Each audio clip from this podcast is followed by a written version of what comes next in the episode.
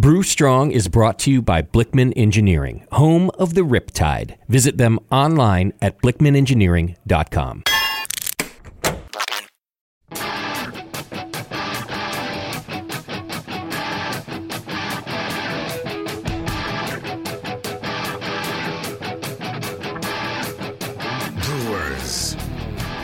time for the beer radio you've been looking for. This is the show that dispels myths, tackles the toughest topics, and makes no apologies for geeking out on beer. Hosted by two guys that drink before they think Jamil Zainasheff and John Palmer. This is Brew Strong.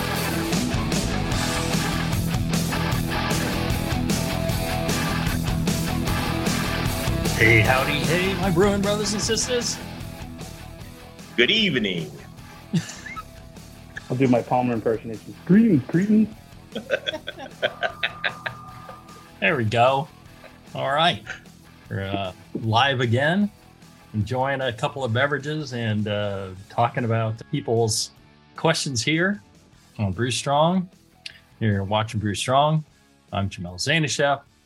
My good buddy uh, Travis Combel and Michael Persyn is joining us for the first time. Say hi, Michael. Hey, how's it going, guys? No, you're supposed to say hi, me. Michael. You know,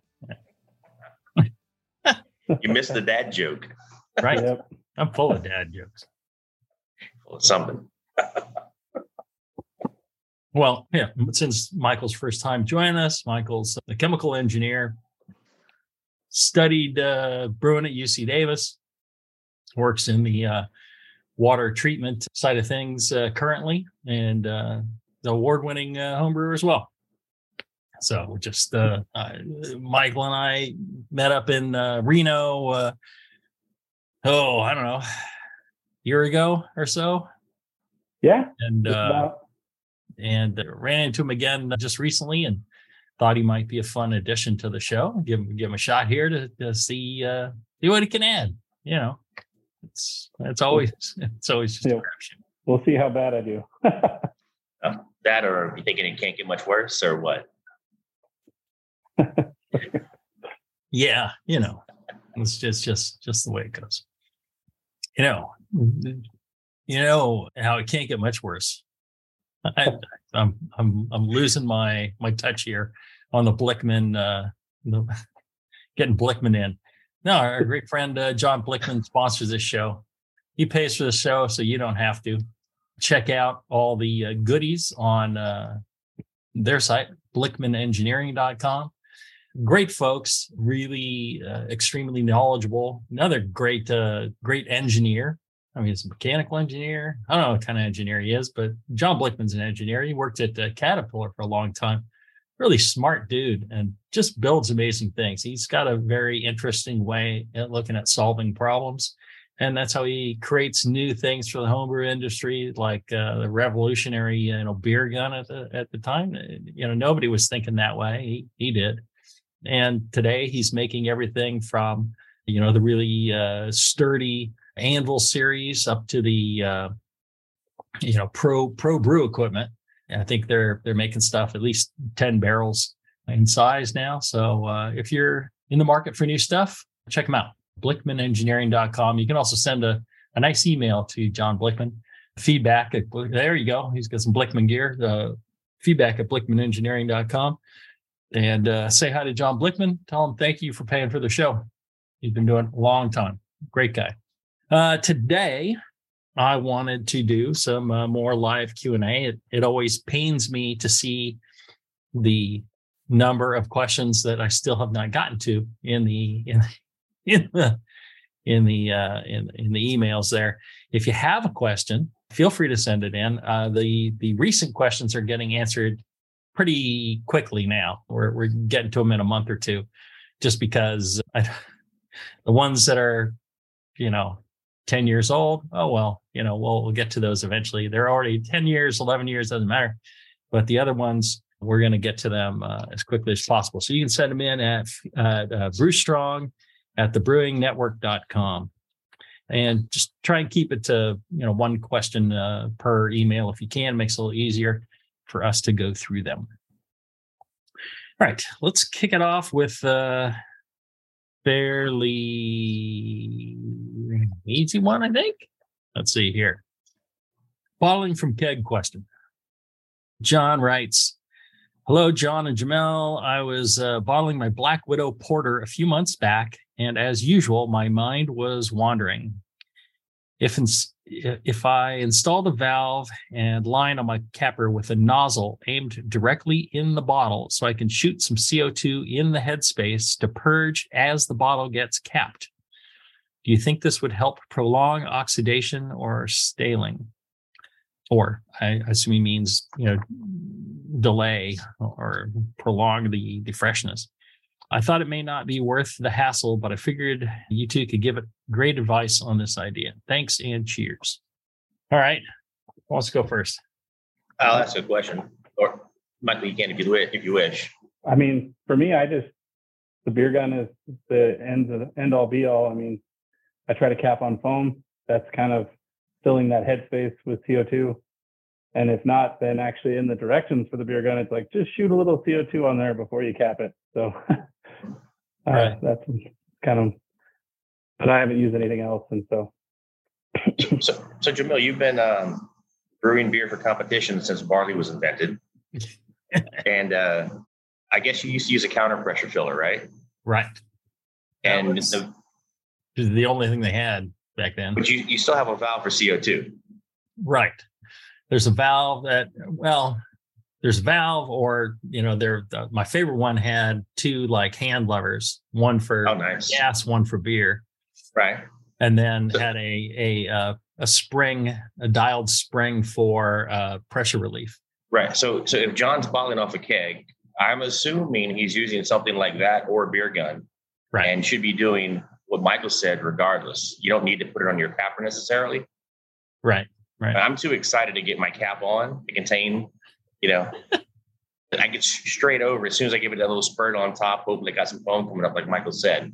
Mhm. So, I mean, I, it, I don't think he would hurt what uh, what John asked, but it seems like he might be overcomplicating it.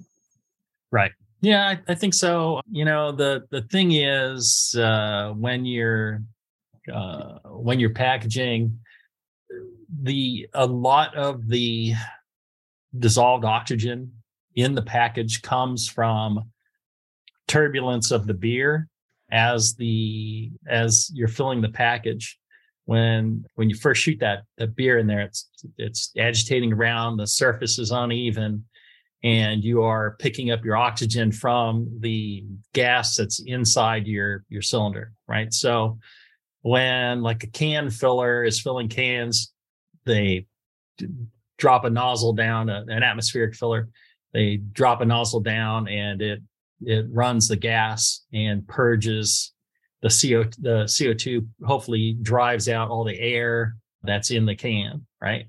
Rests on the bottom, drives it out. Same thing happens in a bottle. Both of them are imperfect. Like if you start putting CO2 in a vessel, it's not like you're adding water to it and it's, you know, really laying on the bottom. It, you know, it's kind of like a little cloud. That cloud mixes with the other gases that are in there. So it's not 100% CO2 until you really flush the vessel out for some time. Once you flush the vessel out, then you start adding the beer. And then the beer is mixing with the CO2 that's sitting in there instead of the air.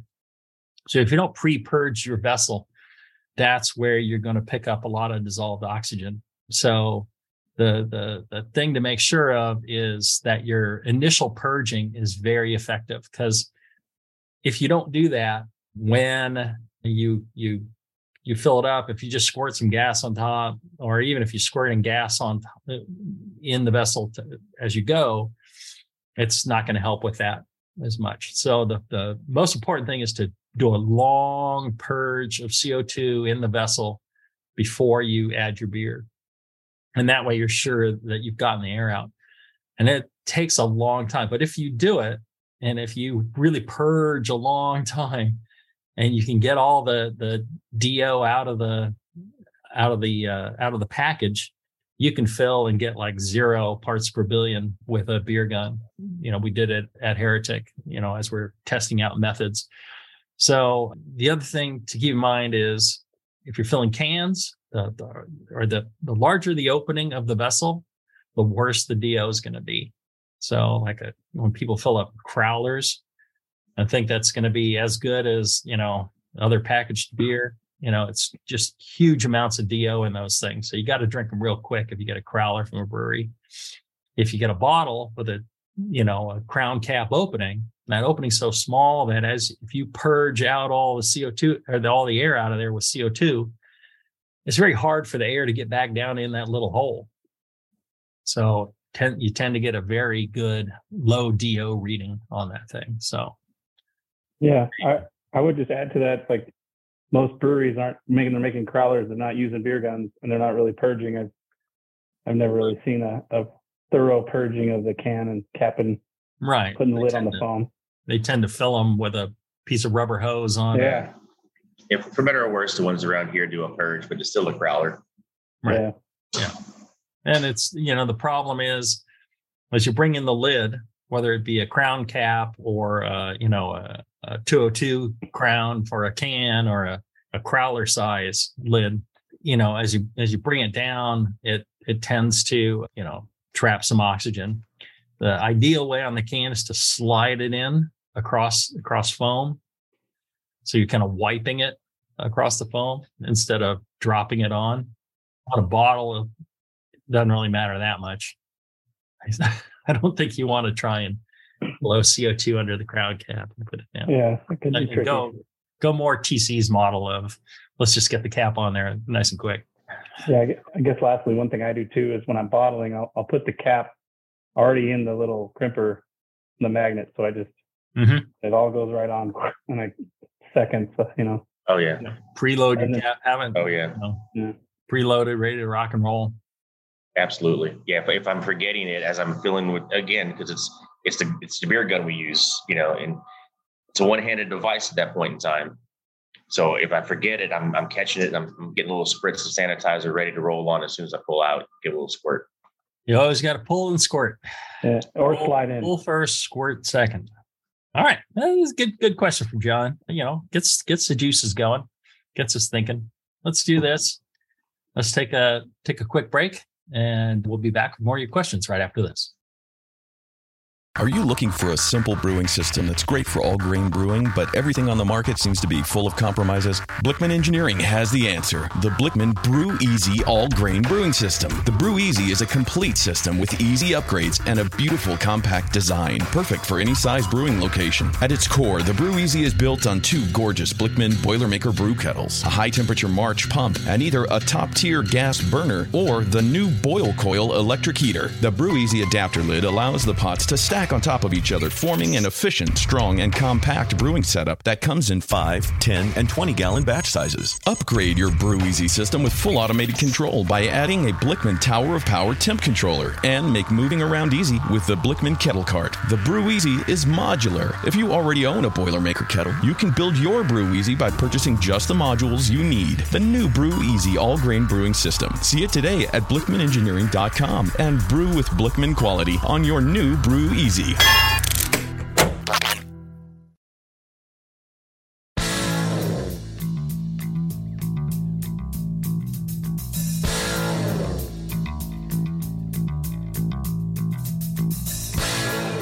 Learning to brew has never been so disgusting. This is Brew Strong. All right, we're back. We're doing live Q and A. If you're listening live, you can ask your questions. Just go to the, the comments section under the video that you're watching on Facebook and type in your questions, and the TC or or one of us will read off your question for you, as long as it's not utterly unrelated to uh, brewing. And well, It's not worth much right on. going with that. Yeah, there you go. And so far in the chat, all we have is Jeffrey Brown has said howdy. Howdy, Jeff. All right, let's see here. Here's one. Robert asked, uh, "Hello, Jamil. I was wondering if you would give me your Evil Three recipe so I can try to clone it. I live near San Luis Obispo, which is Southern California, for those not in California, and we don't get up there very often. Uh, I guess he means up near Heretic. It's hard to travel with young kids. I'm a big fan of you and your beers and would love the chance to try to make it. I understand if you can't, but I thought it was worth a shot. One day I'll make it there, probably years down the line. Thank you, Robert. Well, since he sent this in 2018, it could be that he made it. he might have. Do we need to do a can you brew it where Michael or I try to guess the recipe and you act like like Mitch and say, mm, That'd be "It's not tough. it." That's a tough beer. That thing's delicious. There you go. All right. Well, uh, that's uh, that's an interesting uh, interesting challenge there, uh, Travis. Okay. Let's see. Can you guys guess what what the Evil Three recipe is? I can tell you my approach, but Michael, you go first, please. Well, I mean, from what I can tell about the alcohol, I'm thinking there's probably some adjuncts like sugar or corn, su- sugar. I'm thinking you're probably using something really clean like 001 to get it, try to keep it clean and, and then hitting it with a ton of oxygen. The hops are trickier. I haven't had it in a couple of years, but if I can remember, I was thinking there was a good amount of mosaic in it, but to kind of taking a shot in the dark because I haven't drank, I haven't had one in two years, I think, year and a half. And now you never will again. Yeah. Yeah, Yeah. There, uh, there- It's been retired. yes. unless we can brew it. There you go. Can What you was- brew it? What would you say, Travis? Well, I was going to approach the malts first. Traditionally, I know you would have had a little bit of like a light British crystal in there. I'm not sure if you have a Bristol British crystal in that. So I would look at whatever my local uh, pale malt was. I get Rahr. It's not the same Rahr as yours, but it's pretty close. And I would work on a recipe to get the final gravity and roughly that color based on enough sugar instead of Rahr to get that, you know, to get that. And then as much hops as I could force in there. I remember the pineapple. I'm trying to think what probably threw that pineapple, and and I'd, I'd have to check because you probably also list uh, what um hops were in there at some point in time. Mm-hmm. So Yeah, I think if uh, I think if people went went back to other shows and stuff, they might might get a an inkling of what could possibly be in there. But I'm going to say you guys, eh, you guys are wrong. so British Crystal 15, British Crystal 45, All right, just so a, just a hair. this would be in um in 30 U.S. barrels. And actually, since it's high gravity, the your your after boil amounts are going to be 28 US barrels at 21.2 Plato. See, all you go looking for a five gallon recipe of this, you're gonna have to do some work yourself. 21.2 Plato. The finishing gravity is going to be 1.6 Plato, which is gives you 11 and a half ABV. 1.6 Plato is right around uh, 1006, 1007. So quite dry. It tastes like that, but that's because alcohols have a way of, you know, making it making it like that.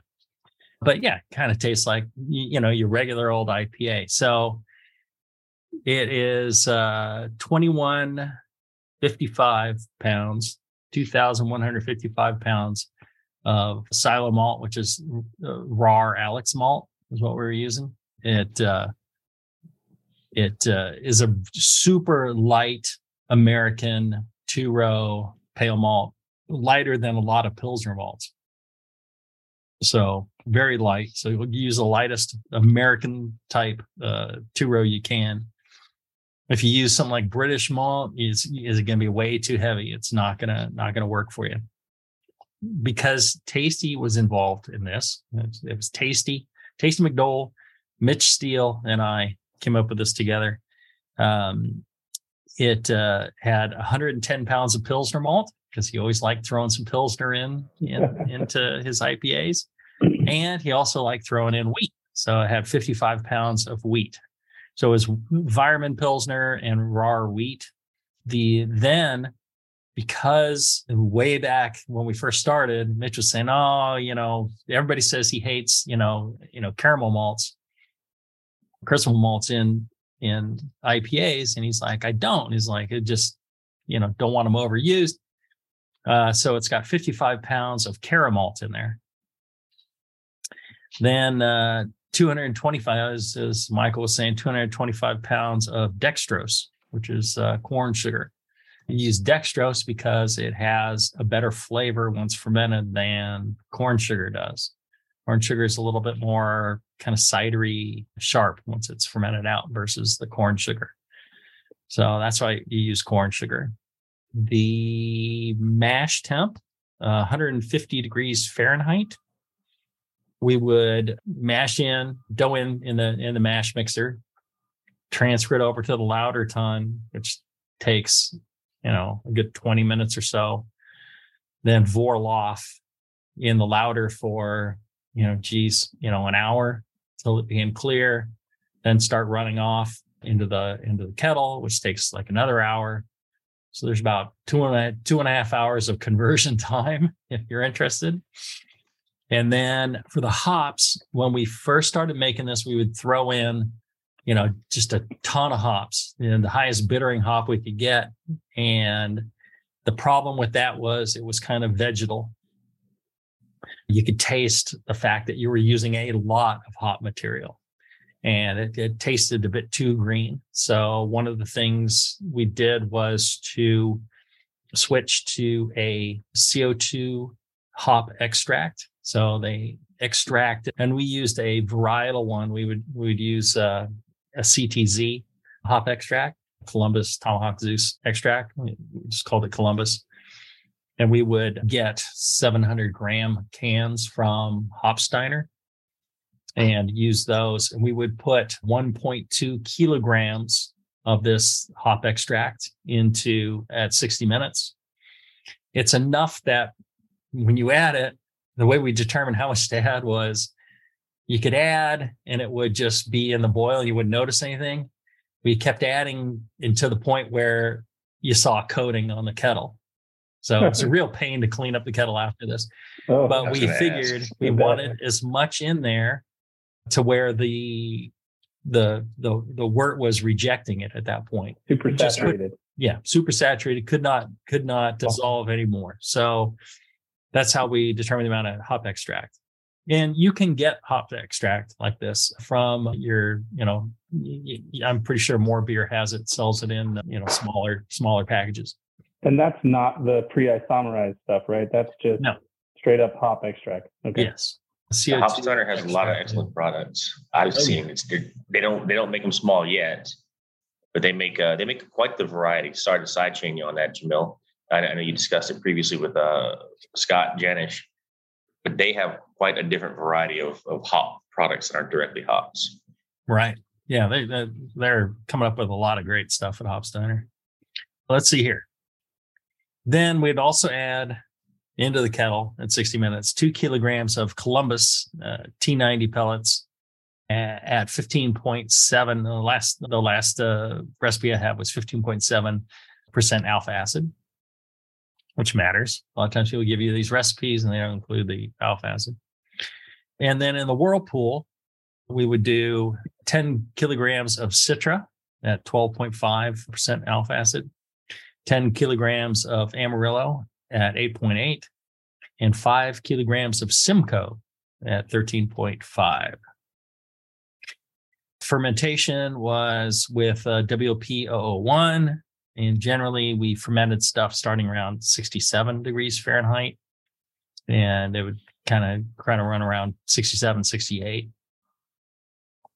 Uh, using 001. Did I say 001 already? All right. mm-hmm. uh, and then dry hopping was a combination of 16 kilos of Citra at 12 and a half, 16 kilograms of Amarillo at 8.8, and eight kilograms of Simcoe at 13.5.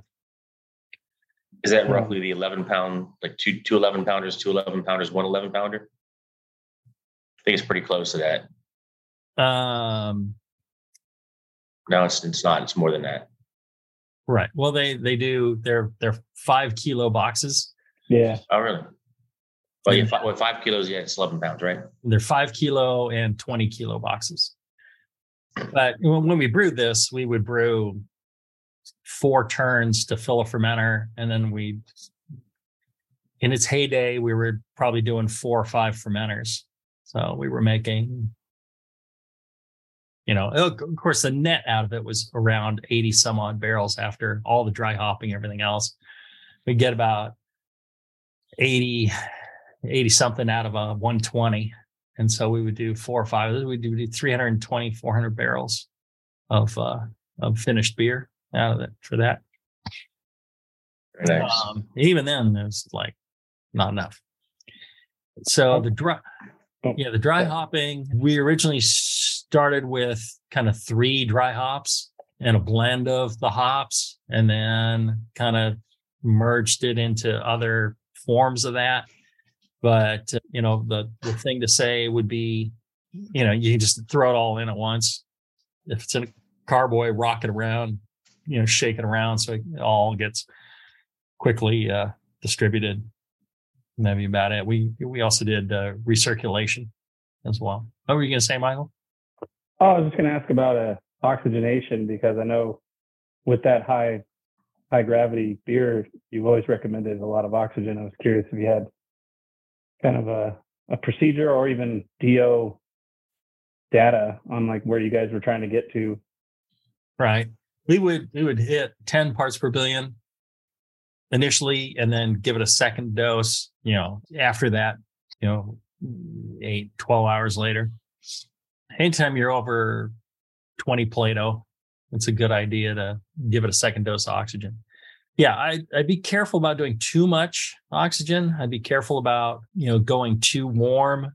Um, if you're if you're failing to achieve the the lower you know you got to you know pitch fairly heavy if you're failing to achieve the lower finishing gravity you can you know warm the temperature as the fermentation slows that that doesn't tend to cause any hot alcohols the trick on this was getting just really hidden alcohol in it so you could have an 11.5% beer that tasted like you know you're drinking a, a regular IPA or maybe a double IPA. So that and you know the dry finish is critical because when you get up you know to that those gravities and that amount of malt, it tends to be you know a lot of them tend to be too heavy and syrupy. We want it to be just light and easy drinking. Light and easy drinking, eleven and a half percent. That's what I always say. And that it A was nice, a nice session triple IPA.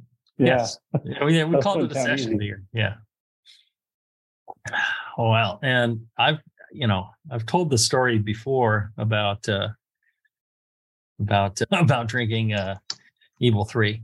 I'll tell you what. Let's take a short break and when we come back, I will give you my story of drinking Evil 3 like a session beer. We'll be back right after this.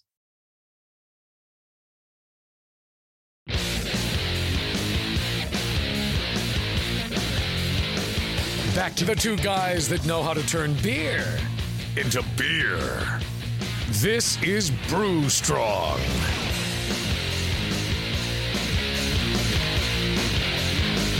All right, we're back. We're doing your live Q and A, uh, answering your questions that you've sent in, and we we love your questions. Keep sending them in. The uh, before the break, I was gonna I was talking about drinking uh, Evil Three like a session beer. My good friend uh, Matt Thomas, he he invited me over to uh, help another friend of mine help move a hot tub, and so I'm like, all right. He goes, yeah, a bunch of guys getting together. And, you know, I'm like, oh, okay. So I figured a bunch of people getting together and we had just packaged Evil 3. I grabbed a flat of, you know, 16 ounce Evil 3 cans and uh, to go to the party. And uh, we're there. And first thing is move that hot tub. Well, there's like 30 of us. And so we just go and it's right next door. So we go just pick the thing up, put it on some some wheels, roll it over. You know, with 30 people, we just pick it up, set it back down. We're done. That was it. Took all of like 10 minutes tops. And so then we're standing around. It's like, well, you know, hard work deserves a drink. So we each crack open a, you know, a 16 ounce evil three. And boy, it's tasting good. It's a hot day, you know. Uh, hammer those things down. Goes down so easy. And we're talking, and you know, yeah, we'll have a second one. Before we know it, each of us has consumed four 16 ounce Evil threes. so, uh, pretty quickly, within I think 45 minutes to an hour, it was it was maybe you know, yeah, it was within 45 minutes of getting there that we drank all these. And let's see here. If you have four times uh, 16 times 11.5, that's uh, what I call 736 points of alcohol. If you divide that by you know your your your vodka, which is going to be 40% alcohol, that's like drinking 18.4 ounces of vodka in a pint, almost an imperial pint of vodka in 45 minutes. So we were pretty hammered, pretty hammered pretty quick. And this is the only time in my life I drank to the point where I didn't remember something the next day. And these these friends of mine, they helped get me home. I was only uh, three three and a half blocks from home, so got home. I had a I pour myself a giant cup of water. Went up to bed, and uh, all I remember is actually pouring the cup of water. But I woke up the next day and I'm looking around. Everything's perfect. You know, my clothes are taken care of. I'm in bed. You know, I apparently brushed my teeth. You know, everything everything seems fine. Have a bit of a headache, feeling a bit weak, but everything was fine. But I do not remember anything after pouring the glass of water. So there you go. That's my one time of of uh, kind of blacking out. I think you did good to last that long to have your memory that far into the whole story. yes, yes, it was. I, I, know. I know Matt was hurting too, but uh, do not do that. I recommend highly against doing that. But it shows you it was just it just drank so easy. You know, you're chatting with people and you just keep sipping, and you don't really, you know, we've we've all had that happen to us, but Yep. Not to that extent, probably. I'm, I'm, I'm utterly let down that I have not led you down that path previously. It's only once in your life. It's depressing. I, I, guess we're usually too focused on something like JBF when we, you know, we actually get together that we don't get a chance to get truly pissed like that. That's nice. Good on you, Matt. I, I think, hope he's listening. I think, I think, uh, I think you and I have, uh, have hit the uh, the beer bag uh, pretty hard from time to time, but uh, nothing like that. I've never consumed that much alcohol that quickly, which is uh, again that's your not, that, not a good thing sorry. to do. That's your Peter uh, drinking Pliny story. Right, right. So, Michael, uh, the the the time that Travis and I met, we we're at the homebrew conference in San Diego, and we were at the Tor- San Diego Toronado, yeah. which they had opened, which was much nicer than the San Francisco Toronado, if you ask me. And I'm sitting there with my buddy Peter from Australia. He, I forget, we drove down there together. I don't know, whatever. Uh, but we're there, and he wanted to have some Pliny because he not, you know, had Pliny in a long time, whatever. So he drinks one, orders another, drinks another, and you know he's he's just going through them pretty quick. And uh, but he's talking to somebody next to him. I can't really see behind Peter's giant bald head who he's talking to. And it turns out it was Travis. And I don't know, he and Travis were saying something. And then uh, he introduced us. And then we became fast friends after that. I don't know what was happening on your side of that conversation, though. What was happening on your side of the conversation? I never heard. I, I wasn't paying attention to how many Plinies he was having necessarily. But I like when you guys walked in, I'm like, I hear the voice. I'm like, that's Jamil. I've listened to too many Brew Strongs to not to, to not know that that's Jamil. Like that's Jamil. And so like, God, I don't want to bother him. And, and Peter, two or three Plinies in, like, oh, you should talk to him. he was like, he didn't care. Right, right, right. With yeah. the Aussie accent, I'm guessing. yes. I uh, I got a funny story about Australians. I was in the army and the Aussies, we did a training exercise, and after that, we had this big party, and Aussies, Aussies can put them down. I'm just gonna say that. So I can Peter imagine. Peter can drink. Yeah. you know, he talks about session beers and stuff, but man, he'll he'll slam some pretty high alcohol stuff. Let's see here. Werty writes, Hi, Brew Strong. First of all, thank you so much for the tons of really great, great podcasts you made. I keep listening to all of them, starting with number one, and will take some more years to complete them all, but I will keep on. Maybe due to the huge amount of sessions, I lost oversight, and one topic that was dealt with in one episode went lost. I can't find it anymore. Maybe you could help me with that. I'm pretty sure that you made a podcast about upscaling recipes on the homebrew scale for brewing them on bigger systems. It was definitely with Jamil. I searched the list of all episodes twice, so I must be stupid or blind. Sorry. Most of our, our listeners are stupid and blind. Yeah. I It's am. from the wood alcohol. You, you fit right in. You fit right in there. uh, That, that's got to be in the progasm or something, right? I know. I- Yeah, I- Uh, if I may- remember right, it was when you were talking about scaling up Evil Twin. If I remember right. Oh, could be.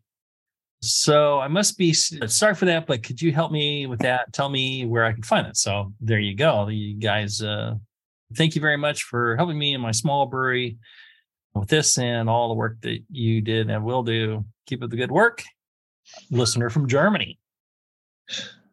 Guten Tag. Very, very nice. Yes, guten Tag, uh, Let's see. Um, yeah, so the the simple thing on scaling up, and you know, you hear all these stories people have about is, oh no, no, no, It- it- all the internet stuff that I always read before doing this and doing, especially can you brew it was no, no, you can't, you can't just scale commercial recipes. It doesn't work that way because you know they, have different equipment and you know it's you know physics is different for you know commercial breweries than it is for small breweries which we know that's nonsense because physics is physics. The uh so the the thing is you know commercial brewers tend to do things differently like when i was explaining the evil 3 recipe they will it takes a long time to transfer you know in on that scale you're you're waiting quite a while. So you know you, you it's not that brewers you know use of hops is more efficient. It's that it takes an hour to transfer a lot of times from the kettle to the whirlpool or you know it takes 20 minutes there then it takes even a heretic where we went pretty fast it took 20 minutes there and it took an hour to get to knock out 30 barrels into a fermenter. And thir- thir- uh, you know that's a barrel every two minutes is is fairly quick. The uh you know you've got to account for that time sitting hot and because it's sitting hot you're still isomerizing alpha acids. And that's where the magic oh it's more efficient uh, for for commercial brewers to use hops comes in or people you know that's not the case.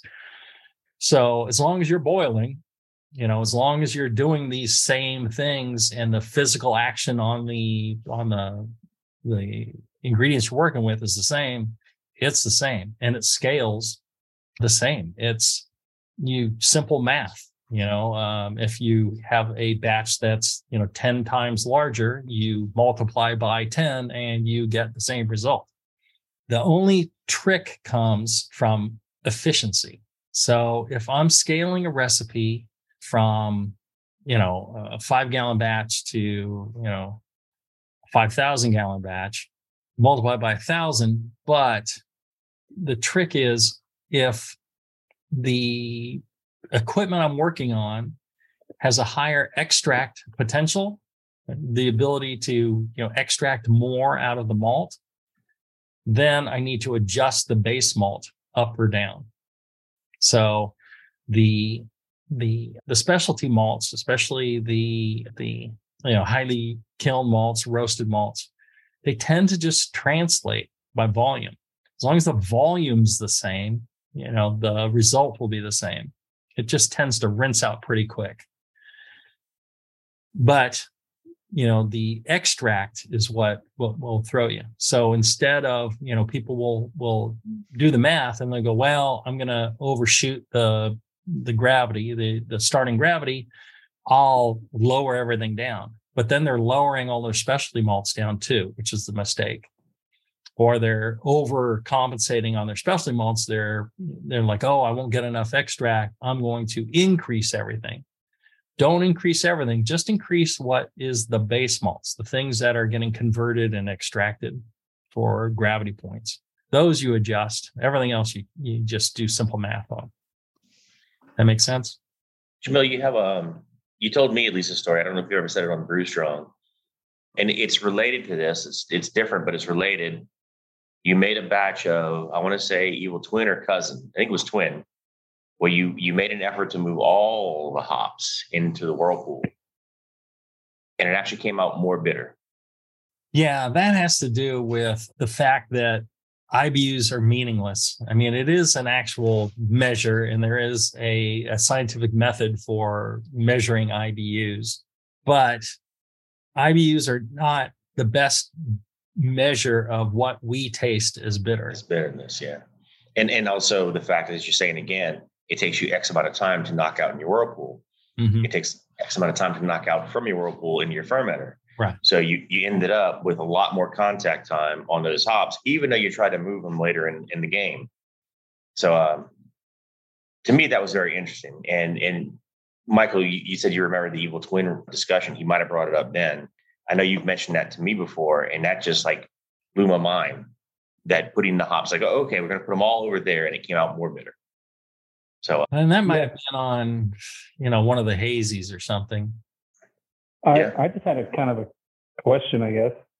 So I've seen a lot on brewing websites where they'll kind of let let it slip how many, or even on on Brew Strong, the dry hopping, you know, how many pounds per barrel, and, or you know, kind of stuff like that. And I guess I've always kind of noticed that the commercial dry hopping amounts for hazies is kind of I mean, I would never put that in my homebrew like that. There's no way I'm doing four pounds per barrel equivalent in this little guy. I end up around like, you know, an ounce and a half per gallon, which I, I mean, if my math is right, that's like what, two, two and a half pounds per barrel. It's like, could you speak to that, Jamil? Like what the difference is, why commercial breweries are, are just going gangbusters with the dry hop, whereas I feel like I get, I end up with hop burn if I go any farther. So it's Right. like, I'm not trying to get that. So, It's it's an arms race, you know. Right. Everyone's trying to outdo everyone else with, you know, more intense hop character, more intense bittering and all that. There certainly is a limit to it.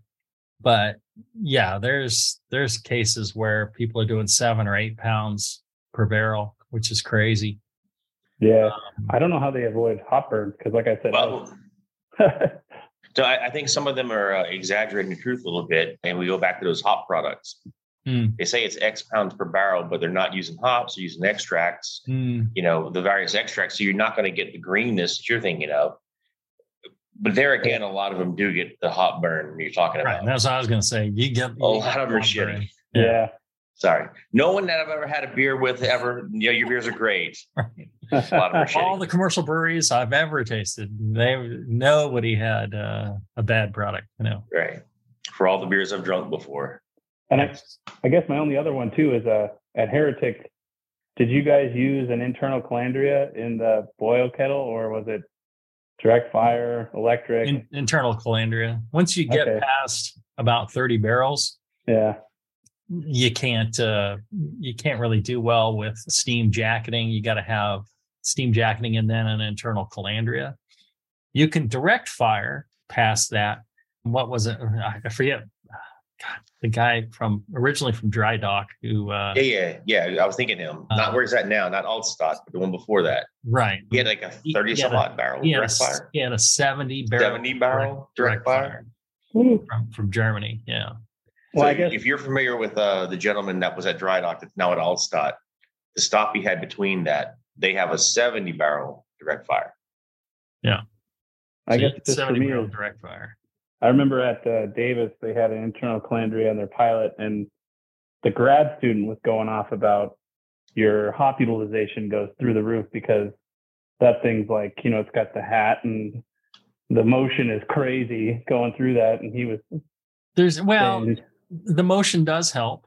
right? So it's it's like anything when you're trying to dissolve something in a in a liquid, you know, if you stir it, it Yeah. dissolves. You know, if you're if you're you know you pour a whole bunch of sugar in a lemonade, let's say, it all sinks to the bottom, and you get your spoon, you stir it, and it dissolves. Why? Because it got to be in. If you left it there, it would all sit on the bottom, and some of it would slowly dissolve, but not much. But you stir it, and then it all dissolves in. Similar thing, but I would say that most homebrewers are so aggressively boiling their wort that it is every bit as violent as a Right. calandria. yeah. I don't do that. So, so Jamil, going back to that 37 barrel at, at, at Heretic, were you were, were you, I mean, Merlin's recirculate and kind of external. Right. Were you there's external recirculating? calandrias? There's internal calandrias. Yeah. So did you have a recirculation the whole time towards during the boil, which I think is crossing the line of what Mike was talking about versus, you know, efficiency and so forth. I mean, I every story I've heard about, oh, they got they got something with a Merlin and you can do a boil in 30 minutes, but the beer turned out horrible. So they reversed some processes to get that out of the system or didn't follow the right process. So were you recycling eh, or recirculating around your calandria or it was just your kettle had a calandria? right. So the way the one we had was was it was you know what dimple plate is? It's what they it's the it's got dimples in it. Yeah, yeah. Looks like a golf ball. Stainless steel, yeah, with like Yeah. you know, yeah, like golf ball dimples in it. And they use it to make jackets around stainless fermenters. They'll there's Yeah. the inside cylinder, then they will weld this plate of of dimple plate around it and it kind of gets the the glycol flowing around that way and they'll put you know an inlet and an outlet on the plate and it flows in one side goes all the way around the fermenter comes out the other side Right. So our fermenter manufacturer our, our brew plant Brew kettle. manufacturer aaa out of oregon they took two pieces of dimple plate put it you know back to back and then bent it into a circle and then they Mhm. put the steam in on one side and the steam out on the other end of the plate and the steam would go out and then they they actually did two circles of this and so the the the wort in between those two circles would heat uh, to boiling very quickly Right. and so once it starts boiling, it rises up, of course, and it Right. rises up very violently. And then there's a hat on top, and then it hits the hat, gets knocked back down into the kettle. So you got lots of convection movement. Yes. But you didn't do a, you didn't you didn't pull out do the external Merlin come back in, or you know the Merlin's on top, but you got lots of movement. So you did everything you tell us not to do. That's very interesting. I didn't tell you what to do. I did everything I tell you not to do. I opened a brewery. That's that's the thing I did. You always tell us told not to do that shit. yes that's there you go what can i say but yeah so there is you know the movement but i think there's a limit to movement helping with uh, isomerization you know there's there's there's only so much it can do right? So it helps. If if you're kind of just simmering and you're seeing no movement uh, you know you when you're as a homebrewer you should see you know chunks of break material rising up to the surface and you know kind of cascading back down rising and cascading if you're seeing that you're getting movement of your wort and that should be enough to get you full full you know utilization of your of your hops there or, or as much as you, you never get full utilization i mean. Um, equivalent to uh, internal calandria. yes you know maybe boil a little harder if that's what you're trying to match or you go a few minute, minutes more but it's it's not like it's that different from from what you do as a home brewer when we did can you brew it we proved time and again that we could replicate these beers to a point where in a blind triangle test nobody could tell what the beer was. Every single one, but arrogant bastard. well arrogant bastard was too. It's just tasty that thought he was being clever and would continue it on. He wanted it he hmm. wanted that bit to go on for Right. forever.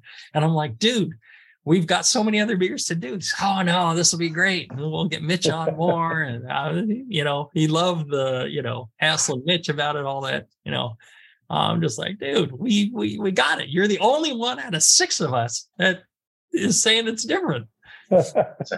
The year I met you in 2011, it was not matched. Tasty was convinced the previous batch that I did not taste was Yeah. matched. I don't doubt Tasty, but I mean, I knew it. And the funny thing was, I'm like, this is fruitier. This is not. This is not evil, an arrogant bastard. And I was right. But Tasty's convinced the batch before that was was matched for arrogant bastard. So if you go back to whatever the one before the 2011 NHC, that's the one where you must have nailed it. I don't know. It was, it was on one of the shows. Yeah, yeah, there you go. I'm old. I can't remember anything. All right. One more quick break and then we'll wrap up right after this.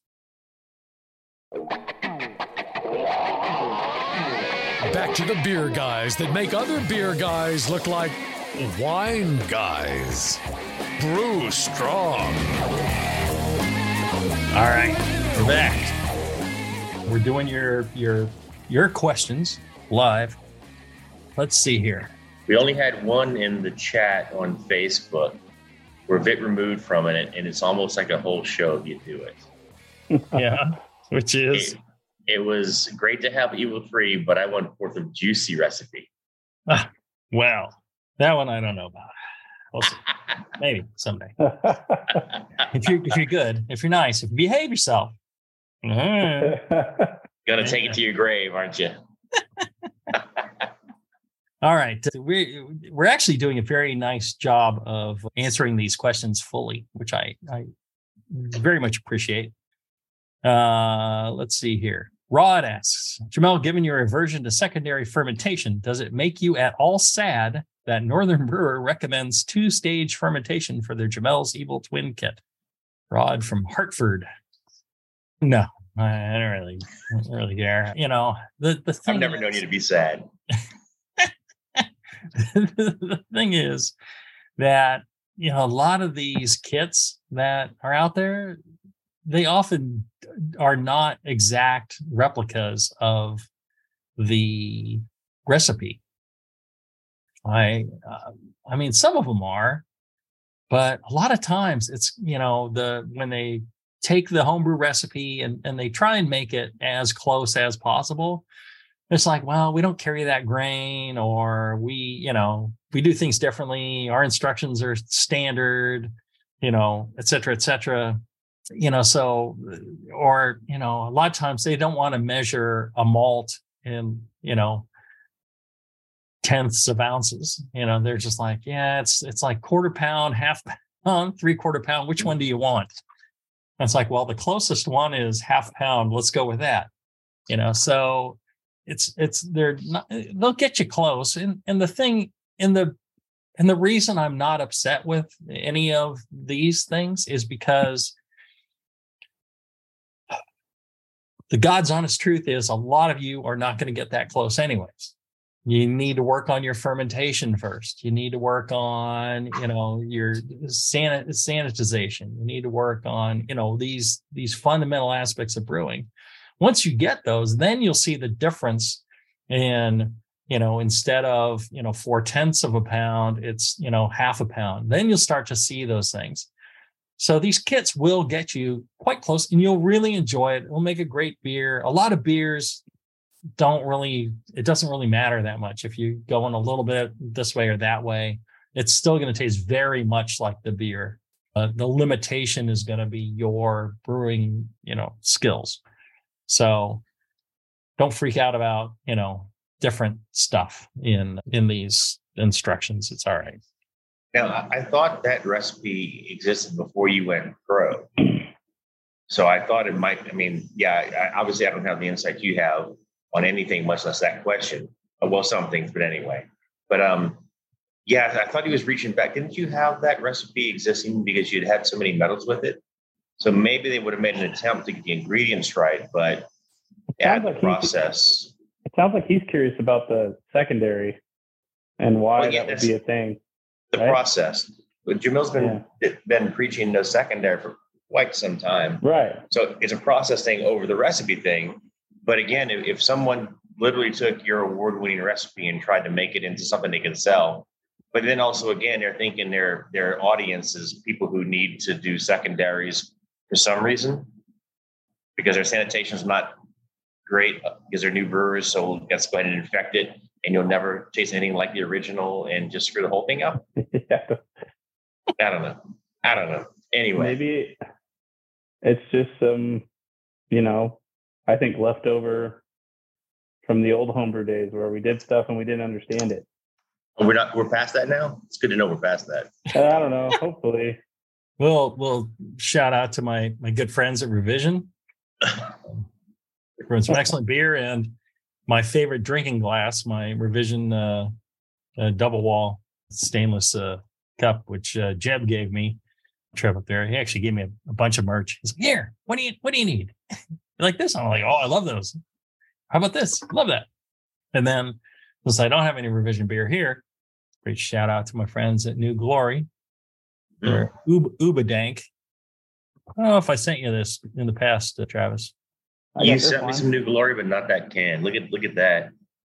Oh, Ah. get the gummy worms. I almost went with the gummy worms. Oh I man, went with the Uba this time. Yeah, Yeah, and they make making some great beers. Good, good folks. Yeah, you can both kiss my ass or send me some beer. Either way, take your pick.